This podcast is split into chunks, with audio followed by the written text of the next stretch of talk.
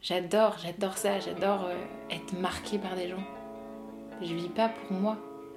Je vis pour les rencontres que je vais faire, je vis pour les, découvertes, la nouveauté, apprendre sans cesse. Ça, c'est trop important.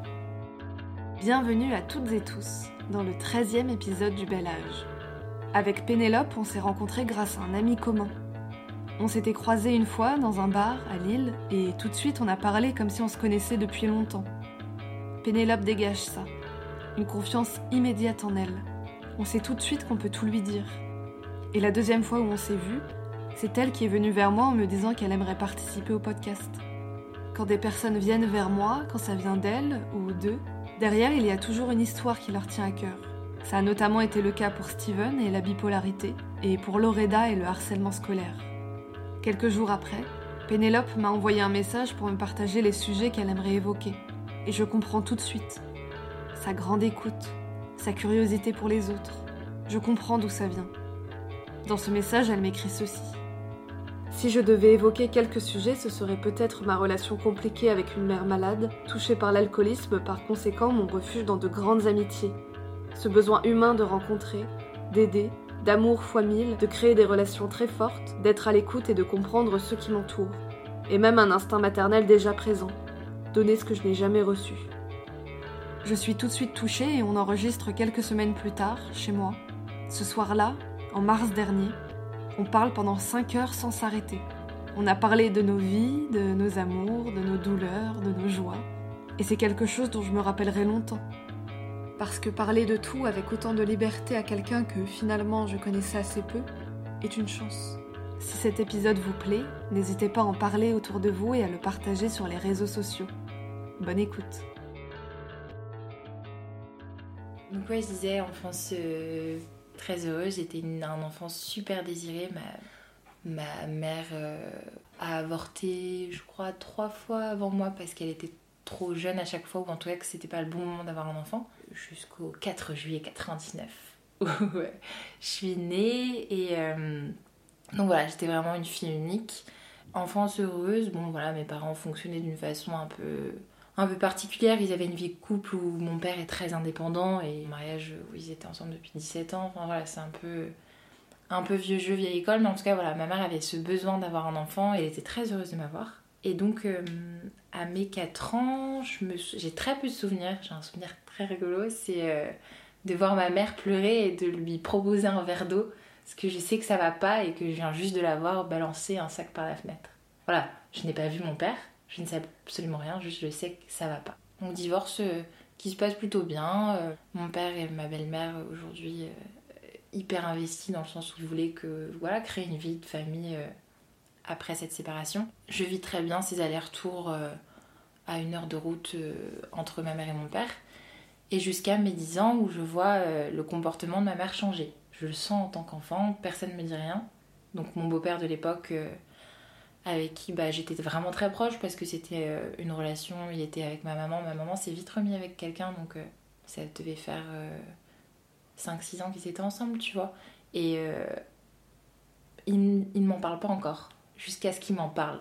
Et ils me disent clairement, avec des mots d'adulte, je me souviens qu'il était pas du tout... euh, Enfin voilà, il me considérait pas comme euh, une enfant, il a pas hésité à me dire avec des mots, attention, acceptables, hein, mais à me dire, écoute, euh, voilà, ta maman, elle, elle est malheureuse en ce moment, euh, et elle consomme plus d'alcool qu'elle le devrait.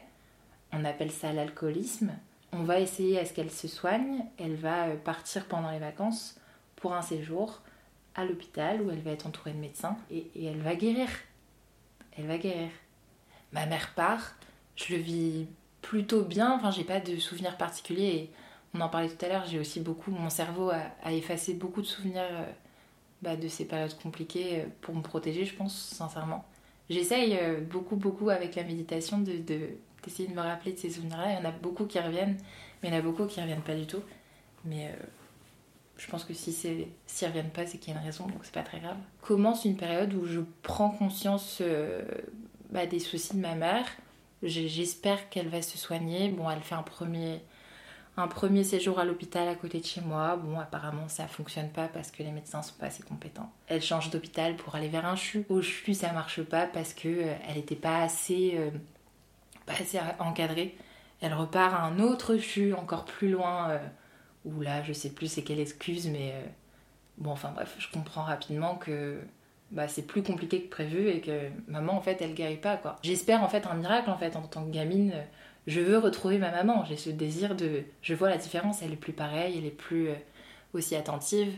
Après, attention, c'est un alcoolisme où euh, c'était pas encore euh, aussi accru dans le sens où elle avait des périodes super, où elle redevenait en fait ma maman de l'époque, et des périodes down de ouf, où je savais qu'elle restait couchée dans le noir et quand elle reste couchée dans le noir, c'est que je savais que ça allait pas du tout. Et malheureusement, bah, mon beau-père n'a pas supporté, ce que je comprends tellement. À l'époque, j'en ai énormément voulu. Ils se sont séparés, évidemment. Parce que autant dire qu'avoir une femme touchée par l'alcoolisme, c'est beaucoup plus rare que les hommes. Je crois, euh, en France, il doit y avoir, euh, selon les chiffres officiels, il doit y avoir, par exemple, 1,5 million de femmes et hommes touchés par l'alcoolisme. Et tu dois avoir que 10% de femmes là-dedans. Donc... Euh, en plus, c'est sale, quoi. Une, femme qui boit, c'est. L'image euh, aujourd'hui dans la société, c'est quelqu'un. Euh, c'est encore pire, en fait, qu'un homme. C'est moins, moins courant, c'est. Même quand tu vois un, homme bourré, c'est bon. Voilà, ça lui arrive de temps en temps, qu'une femme, c'est cata.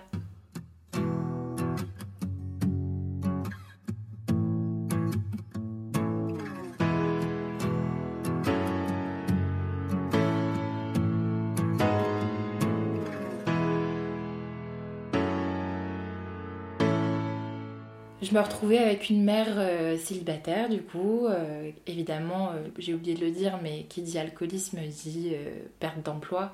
Donc perte d'emploi, donc cercle complètement vicieux où t'as plus de raison de te lever le matin, donc tu restes encore plus couché, tu bois encore plus et... Et je me retrouve dans un appartement, enfin dans une petite maison avec elle. Elle a toujours ma garde, je suis en sixième et, et je me retrouve en fait à gérer ma mère. Donc c'est là où le fait de me retrouver seule avec elle, même si mon beau-père essayait d'être présent, il ne nous a pas euh, abandonnés du jour au lendemain, entre guillemets, bah, je le cachais évidemment à tout mon entourage. Quand on est enfant d'alcoolique, on a, on a honte déjà d'être dans la situation, on culpabilise, on est dans dans l'isolement, on s'isole à fond parce qu'on veut cacher absolument qu'un copain vienne chez toi, c'est impossible que toi t'ailles chez un copain, c'est impossible parce que t'as trop peur que ta mère tombe et mal parce qu'elle est trop bourrée et que euh, elle se fracasse la nuque et qu'elle décède sans que tu sois là. Le, rôle bascule complètement, tu deviens le propre parent et un peu le surveillant nécessaire, voilà, pour qu'il se passe pas le mauvais truc. À 11 ans, t'es propulsé là-dedans et c'est c'est panique et donc autant dire que mes mes notes dégringolent alors que j'étais excellente à l'école et j'ai toujours, bah, comme je te disais tout à l'heure, j'ai eu des super facilités, j'adorais l'école, etc. Évidemment, les professeurs alertent mon papa. Parce que, euh, gros souci, ma mère, euh, ma mère euh, alcoolisée essaye de. Elle tente de venir me chercher à l'école, je rentre dans la voiture et ça se passe très mal. Évidemment, je me retrouve à tenir le volant. Enfin, des choses, des, des, trucs mais complètement dramatiques qu'évidemment un moment les gens voient, c'est pas possible de tout cacher. En fait, je manipulais mon propre père, c'est ça qu'il faut se dire, c'est que mon père venait tous les mercredis, un week-end sur deux, me chercher à l'appartement de ma mère et que j'avais des stratagèmes énormes pour lui dire parce que quand même des parents divorcés généralement tu présentes ta fille de 11 ans à ton, à ton ex pour lui dire bon tiens voilà ses affaires pour le week-end bah, moi j'ai inventé des stratagèmes énormes. Bon, non, elle est pas là, elle a dû partir faire des courses, ou euh, oh non, elle est en train de se reposer, euh, elle te dit bonjour. Euh en fait, tu, tu, tu t'es propulsé dans un, dans un monde complètement à part. Et donc bref, mon père l'apprend. Pour le moment, il est dans la, bah, voilà, dans la protection de son enfant et c'est hallucinant pour lui de voir que, bah, que j'ai été laissée dans une situation pareille. Quoi. C'est, ça, c'est des souvenirs que j'ai réussi à récupérer, mais que je cachais les bouteilles dans mes vêtements, euh, parce que évidemment, elle avait des cachets pour arrêter l'alcool, mais vu qu'elle buvait de l'alcool, les cachets empiraient encore plus son état c'était caché que tu fais absolument pas que tu mixes. Évidemment, elle faisait tout, donc je cachais, machin, je cachais dans les, les gouttières du balcon. C'est hallucinant, c'est impressionnant. Donc mon père découvre ça, rage noire, euh, s'ensuit, et heureusement, aujourd'hui je le remercie, j'ai été retirée de ce truc où euh, il a demandé ma garde. Quand il a découvert, j'étais absolument pas soulagée. Moi, je m'en voulais à un point où en fait j'avais ce truc où j'étais en mode mais j'abandonne ma mère et que moi, il y avait que moi en fait qui pouvait la sauver.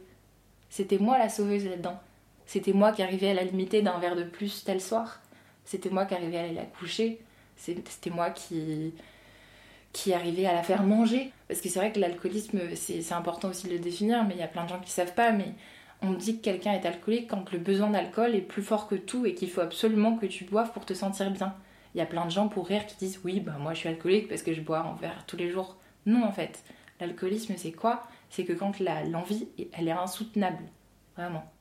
Donc voilà, donc euh, je me retrouve euh, chez mon père, euh, évidemment ça dit changement de collège, donc plus d'amis, alors que tu te construis. Franchement, j'avais des potes cool, j'étais très contente, très bien. Je me retrouve à Saint-Valérien-en-Caux, là où j'ai déménagé, et je me retrouve complètement bah, isolée de ma mère et, privée de ma mère parce que pour le coup, mon père se dit bah, d'une envie plus bienveillante, mais il se dit si je retire ma propre, enfin ma fille que ma ex-femme aime tant, elle va avoir un déclic, elle va avoir quelque chose. Et moi aussi, je l'ai, en fait. Et en fait, pas du tout. L'alcoolisme, il s'est pas du tout arrêté depuis. Et ça l'est encore aujourd'hui. Quand j'étais au collège, je me suis intégrée, je me suis fait des amis, etc. Et j'ai accepté cette nouvelle situation, et heureusement, parce que sinon, euh, bah, ce serait vraiment triste, parce que vu la vie que j'ai aujourd'hui, l'entourage que j'ai aujourd'hui, j'aurais raté plein de choses. J'ai été dans une deuxième phase où, après avoir culpabilisé de, de cet abandon, alors que ça ne l'était pas du tout, parce que c'était pas mon rôle, la, deuxième étape qui a duré très longtemps. Mais longtemps au point où je lui ai pas parlé pendant 4 ans et demi.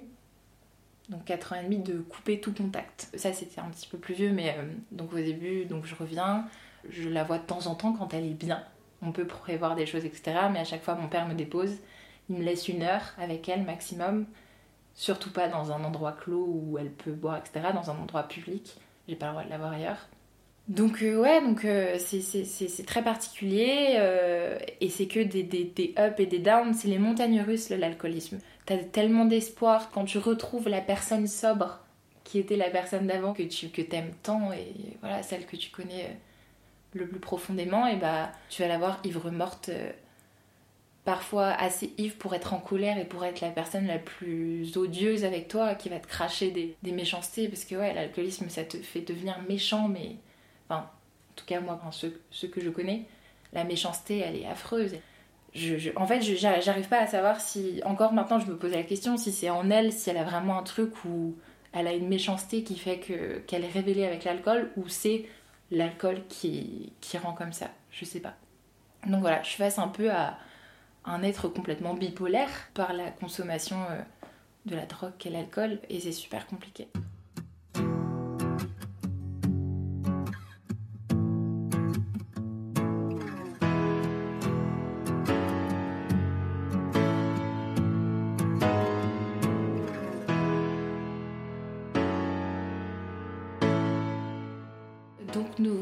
Euh, je pense, arriver au lycée. Euh, je pense que c'est là où aussi euh, je me dis qu'il faut que moi j'avance. Je prends conscience qu'il faut que, pas que je vive à travers elle et à travers ses, douleurs et tout l'impact qu'elle a pu avoir sur moi. J'ai envie de m'en détacher complètement. Et c'est pour ça que je décide de plus lui adresser la parole en 4 ans et demi. Donc autant dire que bah, c'est des successions d'appels à mon père complètement désespérés. Pourquoi elle veut pas me parler?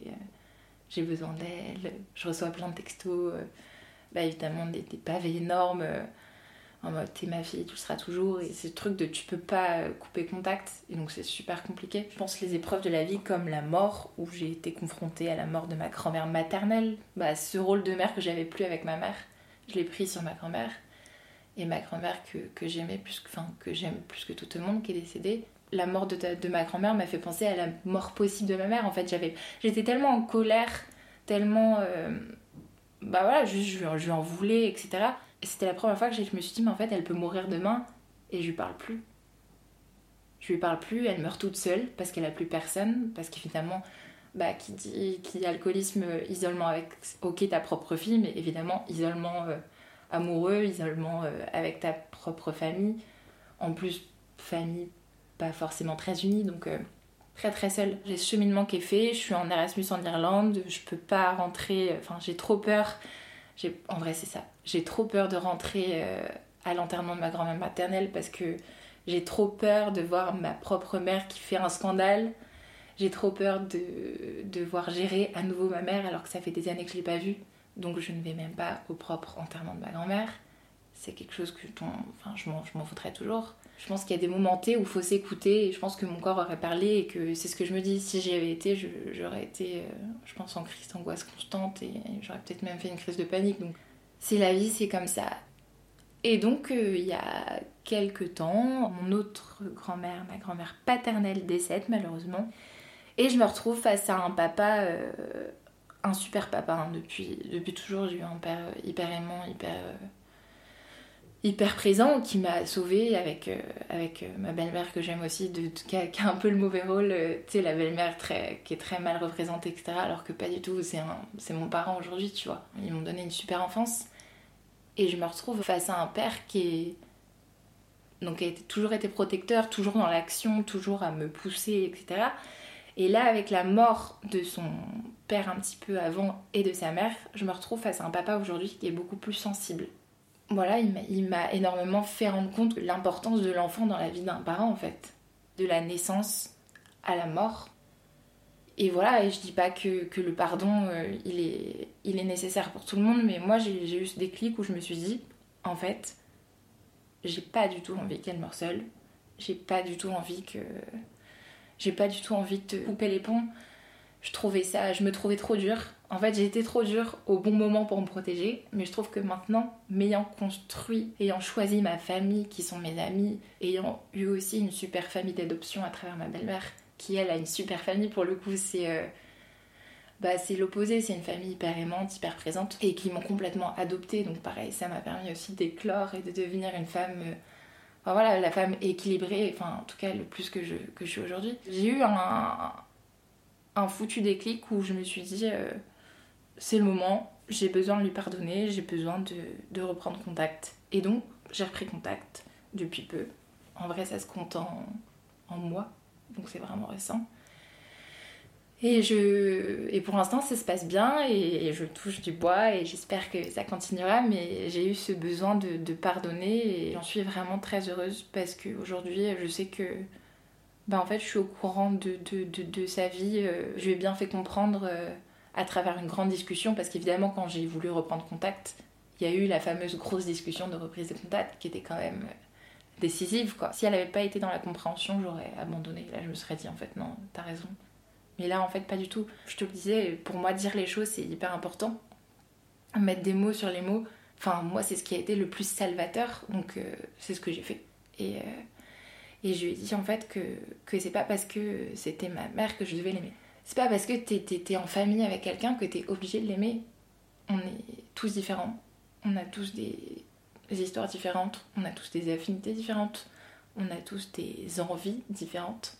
Et c'est pas parce qu'il y a un lien du sang qu'on est obligé d'avoir l'amour pour quelqu'un. Absolument pas. Évidemment, très dur à entendre.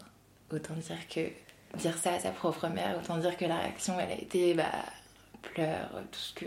Voilà, je, je m'en excuse pas parce que je le pensais vraiment et je pense que ça nous a mené aujourd'hui, mais je m'excuse d'un autre côté où je sais que aucune mère n'a envie d'entendre ça. Et donc euh, je lui ai dit écoute, euh, j'ai envie de réentamer une relation euh, avec toi aujourd'hui, petit à petit, piano piano, on y va tranquille, on fait à mon rythme. Pour une fois là, c'est moi qui, c'est moi qui mène et garder tu vois ce contrôle c'est ce qui fait aujourd'hui que je vis bien la relation. Il faut que, il faut que je garde le contrôle, je le sais. Si je perds le contrôle, c'est mort et il faut que je me casse. Et c'est ça dans toute ma vie. Et aujourd'hui, je ne l'ai pas encore revu physiquement. C'est la prochaine étape. Mais je prends mon temps et on échange des appels, des messages. Je vois que ça la rend heureuse, donc évidemment, je suis très heureuse. Et c'est là que tu vois que tu as des. T'as aussi un peu des espèces de je sais pas comment dire, mais des, des comportements d'enfants-parents qui reviennent très vite, où tu as un, un, rapport de domination qui, qui, se remet très vite, où elle va avoir un peu des comportements parfois euh, moralisateurs. Et là, je la reprends tout de suite. Après, encore une fois, je ne sais pas, mais je pense que c'est quelqu'un qui manipule très facilement et qui euh, retourne souvent les problèmes pour se déculpabiliser.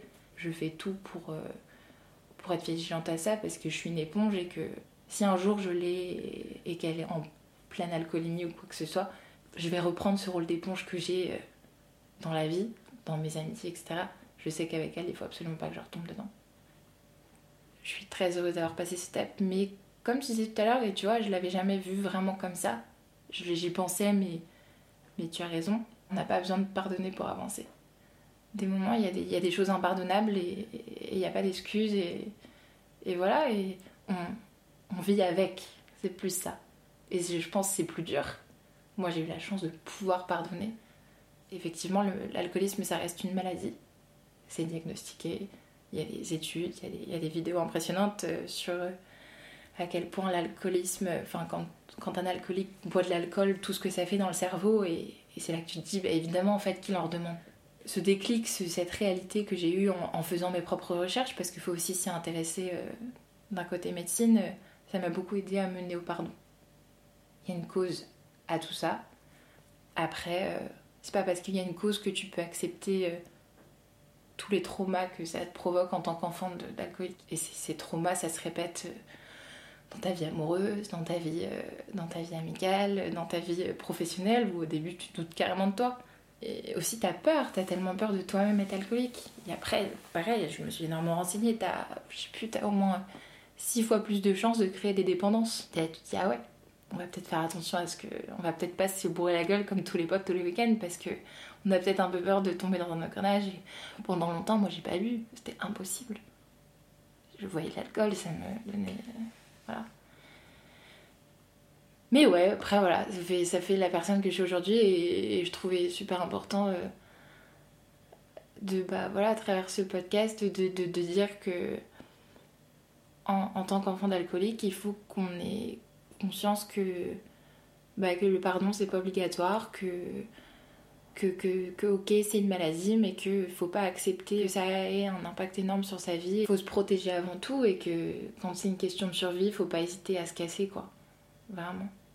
Vraiment, vraiment. Et pour tout. Quitte à couper des relations pendant un temps pour y revenir ou pas, euh, ne pas hésiter. Pendant l'enregistrement, Pénélope m'a fascinée. Sa voix encore émue par son histoire, ses yeux humides. Tout est encore vif chez elle, tout son vécu. Pénélope avait besoin et envie d'en parler. Je le voyais, ça lui tenait à cœur. Elle ne pouvait pas s'arrêter de raconter son histoire et celle de sa mère. Alors, évidemment, vivre tout ça a eu des impacts dans sa vie, et notamment son besoin d'amitié et de relations très fortes. Elle était très émue en en parlant. Et puis les larmes sont sorties, et on sent tout le bonheur que ça lui procure de vivre ces amitiés-là, parce que ça l'a sauvée. Je pense que le fait que j'ai eu ce déséquilibre avec ma avec ma, ma mère, bah, j'ai eu envie de, de tisser des liens très forts. Euh, aussi, j'ai ce truc, je pense, où je suis. C'est dans ma personnalité, c'est de vivre les trucs à fond. Je suis dans la vie, je suis tout rien. Mes premières relations euh, amicales, euh, bah, c'est soit, soit j'adore les gens, soit je les déteste, et même encore aujourd'hui. C'est pour ça que j'ai mis, je te disais tout à l'heure, j'ai coupé court à des relations amicales parce que je sentais que ça m'apportait pas assez. Et parce que j'avais besoin de beaucoup en fait. J'étais trop demandeuse au début de beaucoup. Moi, je voulais juste euh, bah, partager, euh, être dans l'amour et j'ai eu la, grande chance de grandir dans un, dans un lycée de campagne. On était 500 gamins et, je sais pas pourquoi, je sais pas quel ange m'est tombé dessus, nous est tombé dessus. On en parle super souvent, mais j'ai un entourage aujourd'hui qui est incroyable, qui est hyper. Euh, c'est. Je sais pas comment dire. C'est des amitiés, j'ai des gens. Euh, entier. J'ai des gens.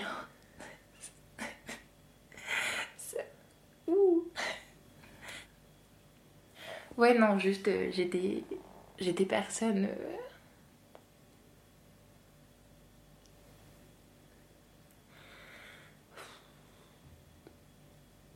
Euh... Arrête-toi. on, peut, on peut faire une pause hein, si tu veux. Non, mais t'inquiète, en vrai c'est pas j'ai des potes quoi c'est tout ouais, j'en mets tout un truc mais ouais genre juste j'ai c'est la famille que j'ai pas choisie et, et ouais j'ai trop de chance et, et c'est euh, ouais des gens à qui je peux parler de tout de, rien de, de beaucoup c'est des personnes où t'es à nu c'est. C'est tout. C'est ce qui guide ma vie en fait. Moi j'adore, c'est. ça plaît pas à plein de copains, mais euh, moi je suis la spécialiste des, des week-ends mis à jour. En fait, les week-ends mis à jour, c'est. Euh, c'est ce putain de moment où tu te retrouves et tu te racontes toute la vie euh, de tout et rien et t'arrives toujours aux sujets les plus profonds qui te. Bah, qui te travaillent en ce moment, tu vois. Et, et c'est trop beau, c'est trop. C'est. Enfin. Ouais. T'es sans filtre avec eux, t'es. Pour moi, c'est des compagnons de vie, tu vois. Et au-delà de ça, c'est une thérapie quotidienne. Ils n'hésitent pas à te dire quand tu merdes. Ils n'hésitent pas à te porter vers le haut. Ils n'hésitent pas à te. En fait, je sais pas si c'est mon histoire qui fait que j'ai des amitiés aussi intenses. Peut-être on en parlait parce que je donne beaucoup et que j'attends beaucoup et que en ayant choisi mes amis, euh, à chaque fois j'ai ça. Et c'est pour ça que je suis aussi euh, comblée d'amour et que c'est trop génial. Ouais, en fait j'ai pas les mots. Mais c'est fou, tu vois, c'est la première fois que je parle de mes amis en pleurant. En fait, j'ai des amis, je n'ai jamais de soucis de, de malentendus, de, de, conneries, de, On est dans le vrai, on vit des trucs vrais ensemble, on est à fond. Et, et, je trouve ça incroyable. Et je peux tout leur dire, tous les sujets du monde. Jamais me diront, mais pourquoi tu parles de ça? On n'a pas à parler de ça. Parce qu'il y a tellement de gens, malheureusement, qui sont comme ça, fermés d'esprit. Et... Non, j'ai des pépites autour de moi et je pense qu'on se plaît bien, quoi. Et puis Pénélope a vécu un grand amour qui, évidemment, l'a beaucoup aidé à une période compliquée de sa vie. Mais euh, du coup, j'ai eu un grand amour qui s'est euh, révélé bah, dans ma période un peu où je m'étais fermée complètement euh, à ma mère. On s'est rencontrés au collège et ensuite on s'est mis ensemble au lycée et c'est bah, super important dans ma construction où en fait le fait d'aimer et d'être surtout le fait d'être aimé m'a complètement bah, rempli des. Comment dire Pas des manques en fait, tout simplement. L'amour de maternelle, et j'ai eu la chance de tomber sur quelqu'un de très bien, et, voilà, et j'ai vécu le, le grand amour avec un grand A, et, c'était trop génial. En fait, c'était un amour confort.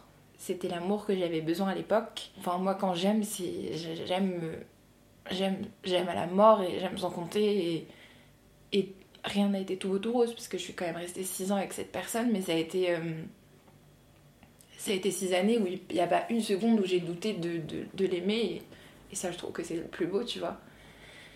Et j'ai eu beaucoup de mal à me rendre compte que je n'avais j'avais besoin d'autre chose et que j'avais le droit à autre chose et qu'il était possible de vivre autre chose.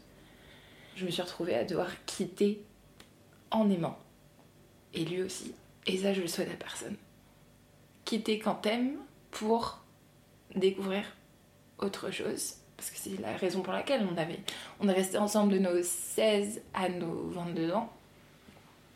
C'est ce truc de. Ce manque d'amour que j'ai eu dans mon enfance, en fait. Je pense vraiment que. Que j'ai eu la chance euh, bah voilà, de, de le retrouver dans, dans, ce premier amour qui a été porteur, salvateur, qui a été. Euh, Ouais, une thérapie. Euh, en fait, j'ai plein de thérapies. Mes proches sont des thérapies à eux. Ma belle-mère qui a pris la place. Elle prendra jamais, jamais la place de ma mère, mais qui a pris la place d'une d'un parent. Mon, copain de l'époque qui. Voilà, qui a été super. Et aussi sa famille d'adoption, évidemment, parce que j'ai eu quand même beaucoup de chance de tomber sur une famille aussi très stable de son côté. Et aussi chez ma familiale que tu as envie de garder et de conserver.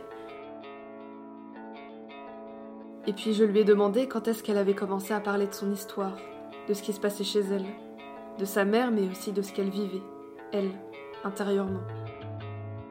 J'ai été à fleur de peau très longtemps. Bon là tu vois, je suis étonnée actuellement de pas pleurer quand j'en parle. Je pense que c'est super récent. En fait avant, euh, j'en parlais absolument pas. J'en parlais pas du tout.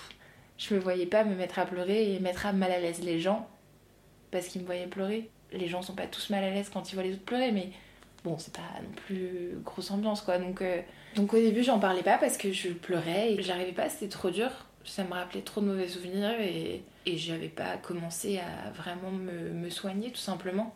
Je n'en ai pas parlé jusqu'à jusqu'à il y a quelques mois. Et donc, ouais, j'ai commencé à en parler après, euh, après avoir eu en fait cette grosse discussion avec ma mère où c'était la première fois où, pareil, où moi je lui parlais, où je pleurais pas, parce que pareil, avant, quand je parlais à ma mère, je pleurais. J'étais dans le, dans le profond espoir qu'elle aille mieux. À partir du moment où j'ai su mettre des mots sur ce que je pensais d'elle, sur ce que je pensais de notre relation, sur ce que j'avais vraiment envie, parce qu'il m'a fallu aussi du temps à savoir ce dont j'avais vraiment envie, et bah c'est là que j'ai réussi à, à en parler, en tout cas euh, sans pleurer à mes proches, quand évidemment jamais j'aborde le sujet moi-même. Par contre, encore maintenant, euh, faut que je, faut que je sois, faut, que j'ai quelqu'un qui soit dans la souffrance. Bah, je sais pas, il y a deux semaines, j'ai fait une soirée et j'ai rencontré quelqu'un qui m'a rapidement en fait euh, révélé qu'elle était aussi fille d'un papa pour le coup touché par l'alcoolisme. Et là pour le coup en fait t'as ce c'était la première fois que ça m'arrivait où tu as ce truc de, compréhension. En fait, c'était la première fois où je parlais avec quelqu'un euh, qui avait vraiment euh, qui était vraiment touché de près par l'alcoolisme. Parce que j'avais beaucoup par-ci par-là euh, en fait c'est hyper courant hein, l'alcoolisme c'est hyper présent. T'en as plusieurs doses. Moi j'avais effectivement une mère dans l'extrême qui se mettait dans des états pitoyables. Donc voilà même s'il y a des degrés ça fait toujours du mal et ça détruit il faut, faut, toujours en avoir conscience. Et en fait, voilà, maintenant, là, je suis détachée de cette douleur parce que je suis pas totalement soignée, mais beaucoup plus soignée qu'avant. C'est trop bien d'être plus détachée. Et aujourd'hui, euh, mes potes osent parce qu'évidemment, ils le savaient que c'était euh, que c'était tendax quand on abordait ce sujet-là. D'ailleurs, c'est comme ça que j'ai comme ça que j'ai rencontré ma meilleure pote. Je me rappelle un conseil de classe. Euh, j'étais c'était une période où vraiment ça allait pas du tout et elle me dit ça va et là, je m'effondre, un truc drama queen. Et arrivé là, euh, c'est là où, en fait, euh, c'est là aussi tu te dis qu'il y a des rencontres comme ça où c'est le destin et, et j'arrive à, alors que j'arrive d'habitude à en parler à personne en pleurant, là je lui livre toute ma vie. Je lui livre tout ce qui se passe. Et depuis, on s'est jamais quitté. Mais tu sais, ce qui est fou avec toi, c'est que quand on s'est vu la première fois, où vraiment, bah, t'étais du coup, il m'avait déjà parlé de toi et tout. Euh, et en fait, c'est un truc où tout de suite, quand on te parle et qu'on te voit, je sais pas comment te dire ça, mais c'est tout de suite qu'on peut tout te dire. Et toute la conversation qu'on a eue juste avant, enfin tu vois, j'ai aucun mal à parler de sujets très intimes ou quoi. Mm. C'est qu'en fait, on a tout de suite confiance. En fait, t'es hyper intéressé aux autres, t'écoutes beaucoup. Et c'est vrai que les personnes qui écoutent, en fait, je me rends compte que c'est assez rare. Et là encore, bah, du coup, je t'expliquais que j'avais eu ma pote au téléphone et elle me disait, mais Louise, c'est fou parce que Là encore, elle a parlé plus d'une heure non-stop sans que je parle. Et encore une fois, ça ne me dérange pas. Et, euh, elle me disait, mais c'est fou comme tu écoutes. Et comme c'est rare en fait. Et quand tu m'as écrit le message avec les sujets que tu voulais évoquer euh, ce soir, et quand tu m'as dit que ta mère était alcoolique, en fait, ça m'a fait plein de connexions dans ma tête. Tout se rejoint. Et il y a un truc où ça explique comment tu es maintenant. Ouais, ouais. Et comment, en fait, tout ce que tu as vécu avant, il y a des années, etc., ouais. influence ton comportement maintenant. Mm. Mais c'est vrai que c'est la plus belle chose, enfin c'est le plus beau compliment tu que tu me dis de t'écouter les autres. Moi je trouve ça, je trouve ça tellement. C'est tellement important. Enfin, on vit pas pour être seul sur Terre, on vit. Enfin, l'être humain est fait pour connecter, pour se connecter.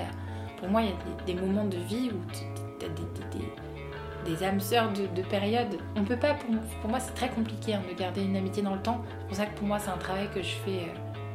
Quotidiennement, parce que encore une fois je reviens à l'amitié, mais pour moi c'est vraiment les relations, voilà, je les entretiens toujours parce que pour moi on est sans cesse en évolution et il faut écouter ce qui se passe autour, c'est là où tu où apprends le plus.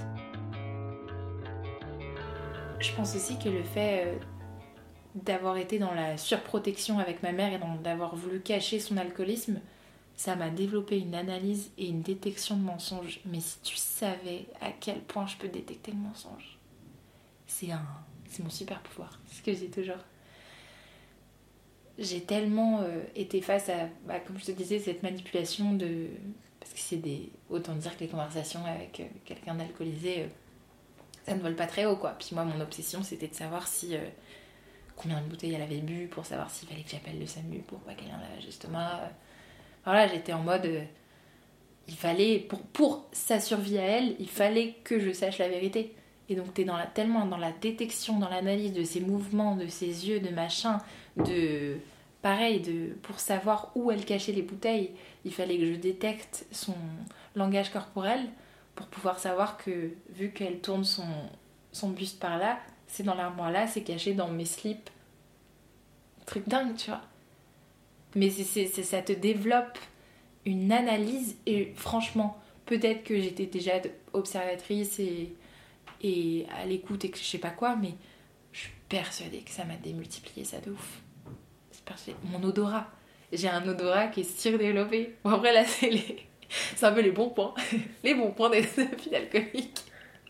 J'ai un odorat. Je peux te sentir, mais toutes les odeurs que tu veux. Alors, avant, avant tout le monde. Et l'alcool, pareil. L'alcool, par contre, j'ai encore beaucoup de mal, c'est à le sentir. J'ai un vrai problème avec. Euh, enfin, en tout cas, l'alcool, euh, où tu sais, ces trucs où t'as beaucoup bu et ça se sent sur toi. Je sais que quand je rentre de soirée, je supporte pas. La première chose que je fais, c'est aller à la douche, quoi. Donc, euh, ouais, t'as des petits, un peu des, bah, des petits traumas de, de comportement et, et, je pense des, des, traits de personnalité qui, sont, qui ont complètement été soit pas empiré, mais euh, du bon côté, soit amplifié, amplifié merci. Et d'autres, euh, d'autres plus réduits. Ça a, des, ça a des putains de répercussions. C'est fou en fait à quel point ça a des répercussions sur euh, la personne que tu es, sur ta construction, sur, sur tes amours, tes... plus tard. C'est, c'est assez dingue. Pendant cette soirée, on a beaucoup parlé de nos vécus avec Pénélope. On a parlé de choses très très intimes. Et puis on a parlé de la douleur. Mais de toute façon, euh, toutes les douleurs qu'on a euh, nous, nous apprennent quoi qu'il arrive. Oui. je pense. Et il y a des choses. Euh, moi, je sais, je serais pas qui je suis sans avoir vécu tous les trucs que je t'ai racontés avant. Ouais. Je serais pas du tout comme je suis maintenant. Et ça, c'est une certitude. Je crois que j'avais vu un truc, je sais plus où c'était mais c'était euh, oui, il faut arrêter avec le truc de vivre des choses horribles et tout, et, et, euh, et après on devient forte, nan nan nan. Euh, faut pas justifier notre force actuelle par la douleur qu'on a vécue avant en fait. C'est un peu ça ce que, ce que voulait dire cette femme. En fait, quand t'es tellement au fond du trou, et eh bah forcément quand tu remontes la pente, tu te raccroches à des trucs qui font que tu restes en vie. De ouf. Et ça nous apprend quoi qu'il arrive, moi je pense. Et ça reste. Et moi je pense que c'est pour ça, faut pas oublier. Faut pas oublier. C'est pour ça que je, je, là je suis en pleine, euh, en pleine volonté de, grâce à la méditation, et en vrai ça marche, c'est ça qui est dingue. De, voilà, de, remémorer des souvenirs, de les refaire apparaître. C'est là que tu dis quand même que le cerveau est incroyable, quoi, de te faire oublier des choses. Parce que la douleur elle est trop forte, elle est trop intense. C'est incroyable. Je pense que c'est ça aussi l'acceptation, c'est euh, se dire que on en est là, ok, on fait le bilan. Parfois, c'est pas parce qu'on a que 22 ans qu'on peut pas faire le bilan. C'est ça aussi que j'ai eu beaucoup de soucis avec mes, parents, c'est à me dire t'es qu'une gamine, tu sais pas. Euh, et à ne pas me dire la vérité quand il le fallait à l'époque. Bah non, en fait, on est un être à part entière et on l'est très tôt. Les enfants, c'est des c'est tellement intelligent, c'est des éponges, c'est des. Faut faire attention Pénélope a grandi très vite, trop vite. Je lui ai donc demandé comment elle avait vécu ça. J'ai pris la place de ma mère, entre guillemets, et les préoccupations de tes amis ne sont pas du tout les tiennes. en fait, t'es complètement déconnecté et tu les prends. Enfin, malheureusement, t'as ce regard où tu te dis, mais les gars, vous êtes idiots, quoi vous êtes idiot, euh, alors que c'est des sujets normaux de, de, de, de, notre âge, quoi. Mais ouais, moi, les garçons, c'est pour ça que les garçons, ça m'a intéressé super tardivement, quoi. J'étais en mode, mais je m'en fous. Moi je, moi, je veux qu'une chose, c'est que ma mère, elle arrête de boire, en fait. Donc, foutez-moi la paix. Les filles qui piaillaient, make-up, machin. Euh, je m'en foutais. Ça a été beaucoup aussi, euh, ça s'est beaucoup vu dans les discussions que j'avais avec les amis de mes parents, ils n'hésitaient pas, les amis de mes parents, regardaient à la fin du repas, évidemment pas devant moi, hein, ils disaient mais euh, ta fille, elle est plus, elle est à quel âge quoi? C'est étrange. Cette maturité m'a fait prendre ce rôle de l'ami maman, ce dont j'avais pas forcément envie et ce qui m'a encore plus empêché de lâcher prise. J'avais ce rôle aux soirées où je prenais soin, où, où j'étais, j'étais mature, donc je faisais, pas, je faisais moins de bêtises évidemment, j'étais moins dans, dans la connerie, euh, dans, dans tester de faire des choses. J'ai pas eu ce truc moi. Je trouvais ça idiot. Et donc, euh, il y a encore euh, quelques années, je disais, mais arrêtez de m'appeler comme ça, parce que j'ai eu un peu un déclic en études sup où je me suis dit, écoute, là, moment, faut que tu lâches prise d'un moment, fais quelque chose, quoi. Essaye de t'éclater, de savoir ce que c'est. Moi, je savais pas ce que c'était de, de, de, se bourrer la gueule et de plus être maître de soi-même, parce que je m'en empêchais, tu vois. Et donc, et donc, ouais. Donc, euh, grandir mature, euh, ça va, c'est que j'étais aussi. Euh, j'avais aussi des, des gens. des gens quand même intelligents face à moi, donc j'ai réussi à lier des amitiés cool.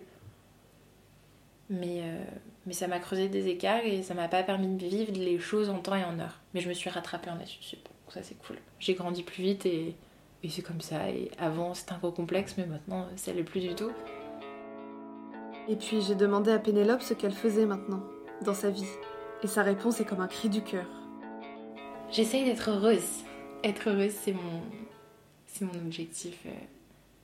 J'espère que ce sera celui toute, enfin, toute ma vie. J'ai beaucoup peur de la routine parce que je pense que la routine, ça, ça amène à des pensées euh, négatives. Et donc, euh, dans mon quotidien, dès que je peux changer, je change. Là, par exemple, je pars pendant six mois euh, dans le sud pour un stage. Je pars loin de ma famille, loin de tout. Mais je sais que c'est les rencontres humaines que je vais faire là-bas euh, qui vont me nourrir. Et donc ouais, je me nourris de, je me nourris de mes rencontres, de mon entourage, de mes découvertes pour être heureuse. J'espère que qu'à un moment je vais réussir à me stabiliser quelque part, mais euh, ouais, je pense que j'ai une grosse peur de la routine pour c'est comme ça que je deviens encore plus nostalgique, parce que je suis très nostalgique comme personne, je le disais. Et, euh, et ouais, broyer du noir, etc., ça me ressemble pas du tout. Il faut que je sois sans cesse dans le, le dynamisme, l'énergie. J'ai beaucoup de mal à me poser, à, à me détendre. C'est pas du tout ce qui me ressemble. Ouais, à chaque fois qu'on me demande, et maintenant Bah, et maintenant, ouais, c'est être heureuse euh, et rendre heureux aussi. Euh, mes proches parce que c'est mon cercle vertueux moi quand je vois mes proches que j'aime tant euh, être heureux bah c'est ce qui c'est ce qui me remplit de l'amour de l'amour de l'amour que de l'amour je veux de l'amour et pour terminer chaque épisode je pose deux questions à mon invité la première c'est le film la chanson l'artiste la peinture etc qui l'a aidé à se construire on a toutes et tous une œuvre qui nous a marqué aidé accompagné et ma seconde question, c'est la recommandation culturelle de mon invité. Ça peut être n'importe quoi, un projet, un spectacle de danse, une pièce, un livre, un film, etc. Fait par un ou une jeune ou qui traite de la jeunesse. Comme je te disais tout à l'heure, je suis beaucoup dans le dans l'émotion, j'aime ressentir des choses. Donc j'adore ces histoires où je peux m'identifier, où, où, les épreuves de la vie euh, t'apprennent. Il y a le film Tout nous sourit, c'est un film en plus très récent qui va évoquer euh, vraiment euh, une vie de famille assez banale. Bon, après, ça part un petit peu en vaudeville, mais, mais ça évoque vraiment le temps qui passe et la nécessité de, de profiter. Enfin, j'y reviens toujours, mais vraiment, la vie, elle est courte. Enfin, je me rends compte à quel point la vie, elle passe vite et il faut chérir les moments, dire les non-dits quand on le peut et quand on en a envie. dire dire aux gens qu'on les aime, c'est tellement important. Je suis la personne, je crois, qui dit le plus je t'aime dans sa vie. Vraiment. Parce que c'est trop important de dire euh, aux gens qui nous entourent, euh, qui ont besoin aussi de l'entendre. Parce que, encore une fois, c'est donnant-donnant. Quand on aime les gens, il faut absolument le dire. Au niveau des livres, euh, j'aime encore cette idée où ça parle de deuil, de rupture, d'amour qui s'estompe et aussi évidemment l'amour d'une mère quand. Enfin, on y revient évidemment quand les livres évoquent ça, je suis complètement bah, en fait, je fantasme. J'ai un fantasme, j'ai un vague souvenir d'un amour sain avec ma mère. Et donc, j'ai ce fantasme quand je lis des histoires euh, mère-fille qui, est, qui est incroyable. Donc, euh, il y, a bien une auteure qui est très forte pour ça, c'est Virginie Grimaldi. Je sais pas si tu connais, mais euh, avec tous ces tous ces euh, comment dire ces titres qui sont tellement doux en bouche, j'adore. Mais par exemple, le parfum du bonheur est plus fort sous la pluie. Tu comprendras quand tu seras plus grande et que ne durent que les moments doux. Enfin voilà, c'est que des c'est des, des bonbons en fait. Ces livres-là, tu les dévores super rapidement parce que t'es pris dans l'histoire et elle a cette capacité à te saisir et, encore une fois, on se raccroche au bonheur de la vie et j'adore ça.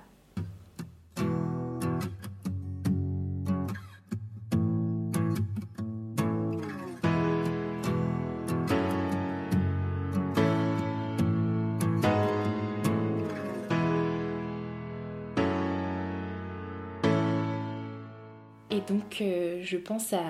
Mais je t'en parlais tout à l'heure, Ben Never, qui, euh, pour moi, met des mots sur des, sur des non-dits. C'est trop important de les aborder. Et j'adore, j'adore cette vulgarisation qui fait des sujets hyper touchy de la société. Euh. Il faut être à l'écoute des autres encore, on y revient. Être à l'écoute, être ouvert d'esprit, savoir découvrir des sujets. Enfin voilà, j'aime découvrir, encore une fois, des sujets que je connais pas et aussi peut-être euh, Swan Périssé, mais plus euh, elle est sans filtre. Être sans filtre pour moi, c'est avec cette superficialité des réseaux sociaux qui est hyper ancrée. Euh, je me rends compte que c'est super bien d'avoir des gens comme ça, de suivre des gens. en fait, ouais, sans, filtre, dans, dans, dans, ancrés dans la réalité, qui n'hésitent pas à dire merde quand il faut et qui n'hésitent pas à dire quand ça ne, ça ne va pas. J'adore cette nana. J'adore cette nana, je, rêverais de prendre un café avec elle, même Ben, j'adorerais. qu'on clôture Est-ce qu'on clôture Est-ce qu'on clôture On clôture. Eh ben, merci beaucoup. Merci à toi Louise, c'était trop cool. Ça fait du bien, ça pose. Euh, même si je te dis que je suis en cours de. que je pense être proche d'être soignée et ça fait trop du bien de te, voilà, de remettre les pendules à l'heure et c'est trop, c'est trop bien. Merci à toi. Merci tellement à Pénélope. Je suis très heureuse d'avoir enregistré cet épisode avec elle. Cette soirée passée ensemble m'a beaucoup marqué. Merci d'avoir écouté cet épisode. Pénélope porte un message qui me tient à cœur. Il faut écouter les enfants. Si cet épisode vous a plu ou que vous voulez me partager vos remarques, n'hésitez pas à m'envoyer un message pour me dire ce que vous en avez pensé. Vous pouvez me contacter sur Instagram, le tout attaché, bel B-E-L, ou par mail, le tout attaché, gmail.com. N'hésitez pas non plus à parler du podcast à vos proches et à le partager sur les réseaux sociaux. C'est comme ça que le podcast peut toucher un maximum de personnes et toucher une plus large audience. Vous pouvez aussi soutenir le bel âge en lui mettant 5 étoiles sur Apple Podcast et Spotify. Ça permet d'être mieux référencé et d'avoir une meilleure visibilité. Merci de toujours écouter le bel âge. Un an après sa création, ça me réjouit toujours autant. Prenez soin de vous et de vos proches. À très vite pour le prochain épisode. Je vous laisse avec un extrait du dernier titre de Julien Granel, Vers le soleil. Rien de mieux pour les beaux jours qui arrivent. À très vite.